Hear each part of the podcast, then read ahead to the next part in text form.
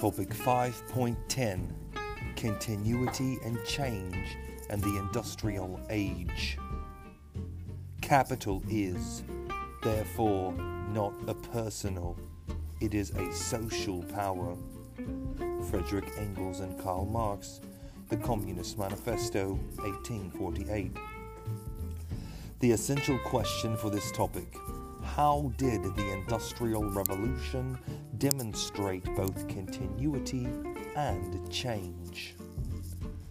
The Industrial Revolution, an area that began the late 18th century, produced economic, social, cultural, political, and environmental changes not seen since the first agricultural revolution more than 10,000 years before. The Industrial Revolution changed how goods were produced, how people earned their living, and how businesses were structured. The Industrial Revolution also caused sweeping changes in society. An expansion of the middle class and industrial economies occurred. A working class dependent upon factory jobs emerged the role of women was transformed as they made up a significant portion of the factory workforce. Politically, the Enlightenment proved to be a long lasting and influential intellectual movement that influenced events during the Industrial Revolution. The effects of the Industrial Revolution inspired the works of economic and political philosophers like Adam Smith and Karl Marx. The Industrial Revolution altered life locally as well as globally. Rivalries among nations, which had existed previously, continued into and throughout this era, leading to political and economic conflict. Additionally, rigid social orders based on economic or ethnic status continued with industrial economies economic continuities and changes. The Industrial Revolution transformed the production and consumption of goods. In Western Europe, access to abundant natural resources, transoceanic trade routes, and financial capital, combined with an increasing population, resulted in a leadership role in industrialization.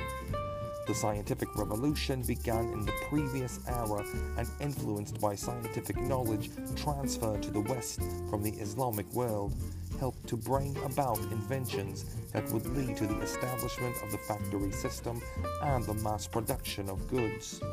However, the invention of machines used to mass produce goods meant a change from the era of skilled artisans working at their own pace to craft unique and well built products.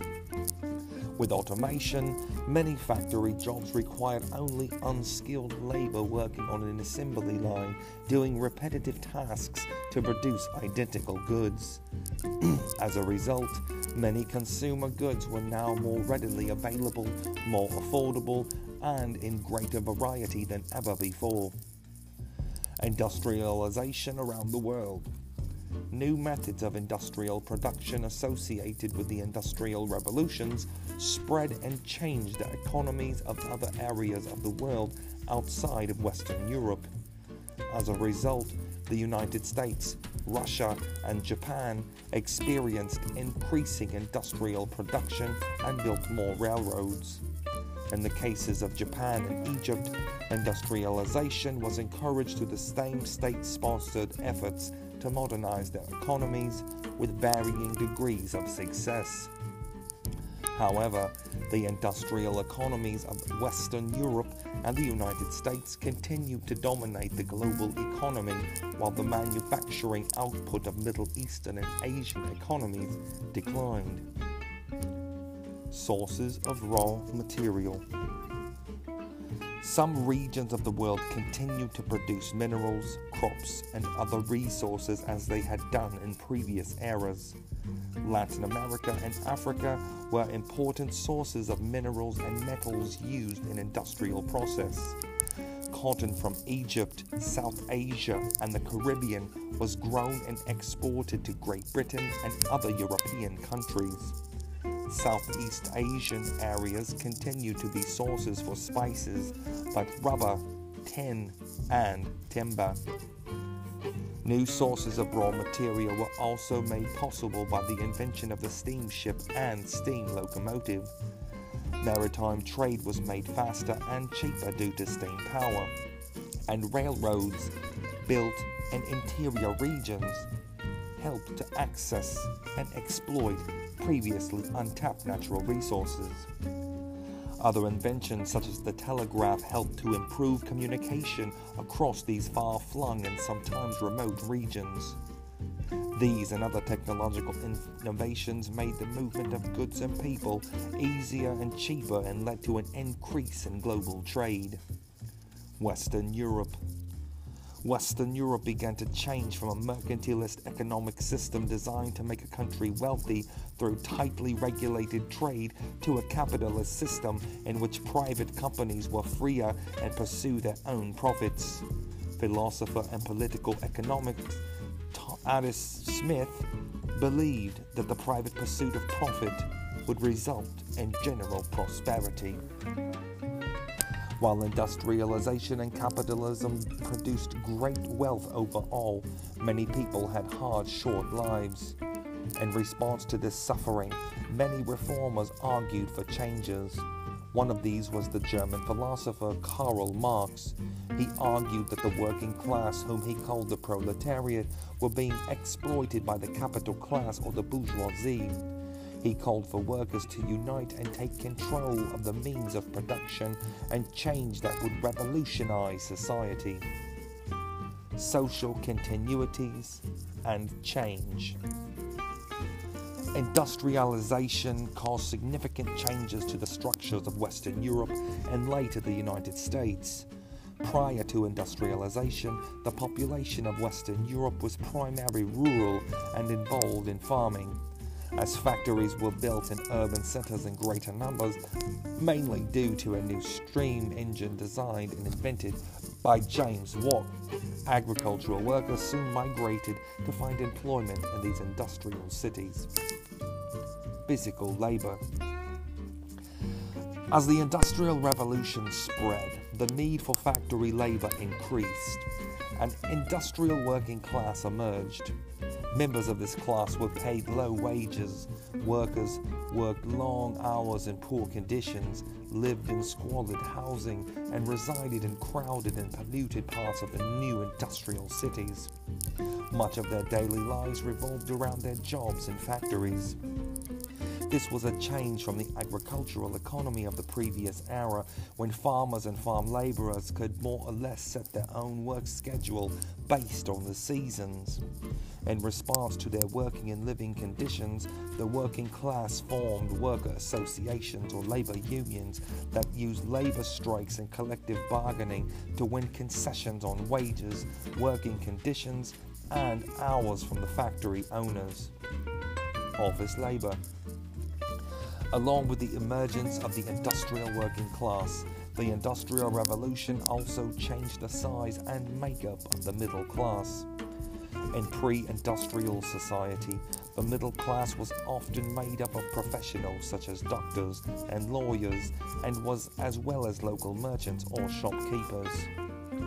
As industrialization occurred, while these pre industrial occupations continued to be part of the middle class, other occupations were added to it, including middle class management of factories, banks, insurance companies, shipping agents, and, of course, trading companies. The wealthy. The Industrial Revolution also transformed social hierarchies in the period from 1750 to 1900 wealthy owners of industrial companies who made money from investments rather than from land overtook the aristocracy in wealth and prestige. These capitalists soon made up the highest of the upper class in the industrial societies. Gender and industrialization. The role of women changed significantly during the Industrial Revolution. In an agricultural economy, women provided labor at critical times during the planting and harvesting season, but were rarely paid for their labor. In a proto industrial system, women were able to earn some extra money in the manufacturing of textiles. Despite these activities, women were still mainly supported by the labor and income of their male family members. This pattern began to change with the Industrial Revolution. Due to the low wages paid by the factories, all families needed to work. Hence, a woman's income was just as important to the welfare of a family as the man's. Despite the importance of female labor, women were often less paid than men for doing the same work and denied high wage jobs. Political continuities and changes. As during the Enlightenment, philosophers living through the industrial era developed new political ideas about the individual and government. During the Industrial Revolution, most people had little to no formal voice in government, such as the right to vote, but they demanded the ability to exercise their natural rights. Among these were the rights to petition, protest, and rebel against their governments. Sometimes these protests were based on nationalism and the right of people to choose their own governments. However, political movements of the Industrial Revolution were almost always connected to the interests of the growing middle and working classes. For example, laborers leaders advocated formation of internal unions so that workers in various countries could unite to demand higher wages. But the vast majority of protests were for the right voice and to end aristocratic privileges. A series of uprisings throughout European cities in 1848, known as the Revolution of 1848, were a sign of the growing interest in more pluralistic, more democratic governments. In Paris, protesters called for greater freedom of the press. In Berlin, people wanted a parliament to check the monarch's power. In cities in Hungary, people demanded freedom from Austrian control. People wanted not just general natural rights, but specific rights reorganized by their government. Voting rights. As the number of wealthy capitalists and the middle classes grew, more frequent calls for greater political participation were made. As a result, some political reforms were enacted that included the extension of voting rights to city dwellers, non landowners, and, eventually, the working class. However, the voting franchise was extended to male voters only. Women would not gain the right to vote in Western industrial countries until the early 20th century. Sometimes voting rights were extended through the legislative process, as in Great Britain. However, in other instances, protests and revolutions forced governments to enact political reforms. One factor in all of these political reforms was the size and influence of the middle class. In countries where the middle class was large and economically significant, democracy emerged. However, in regions where the middle class was small or insignificant, dictatorships remained in place. Protection for the workers. Reforms that began in one country often spread. For example, von Otto von Bismarck's social reforms spread throughout Europe and eventually the world. All industrializing nations grappled with the new challenges that factory life introduced. Among these nations, Germany implemented the most comprehensive set of social reforms to protect industrial workers. Under the leadership of Chancellor Otto von Bismarck, Germany started workers' accident compensation insurance, unemployment insurance, and old age pension for employees. Bismarck was concerned that if his government did not address these problems, socialists and more radical citizens would demand stronger government action. Another effect of the expansion of voting rights was the emergence of political parties that represented the working class. These Labour parties advocated for minimum wages, shorter work days, paid sick and holiday leave, better working conditions, and health and unemployment insurance.